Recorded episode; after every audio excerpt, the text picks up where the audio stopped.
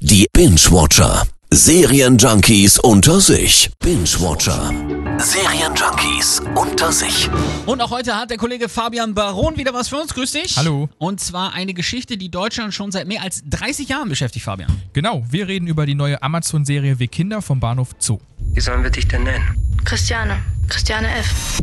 Ja, die wahre Leidensgeschichte von Christiane F. schlug Ende der 70er, Anfang der 80er hohe Wellen mit Buch und Film. Die Serie wird sich nicht so ganz weit von entfernen, oder?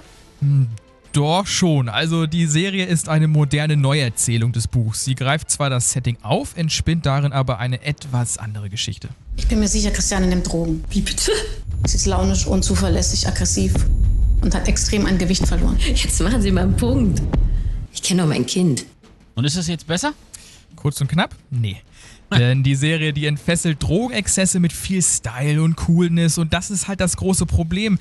Denn eigentlich sollte ja das Gegenteil bewirkt werden. So aber wirkt die Serie eher glorifizierend als abschreckend. Ja, und das sollte sie nicht sein, ähm, weil Christiane F. zum Beispiel ja Jahren von Rückfällen gebeutelt wird, hat 2008 sogar zwischenzeitlich das Sorgerecht für ihren Sohn verloren. Also die Serie schießt übers Ziel hinaus, kann man sagen. Völlig. Sie schaut sich eher an wie eine Hochglanzsoap. Wer eine wirklich gute Serie über den Drogenmissbrauch von Jugendlichen sehen möchte, sollte sich bei Sky Euphoria anschauen. Oder eben den Film aus 81. Ja. Aber die Amazon-Serie bekommt von uns deutlich keine Empfehlung. Danke dir, Fabian. Bitte. Binge-Watcher. Serienjunkies unter sich. Immer donnerstags in der Per Eggers Show.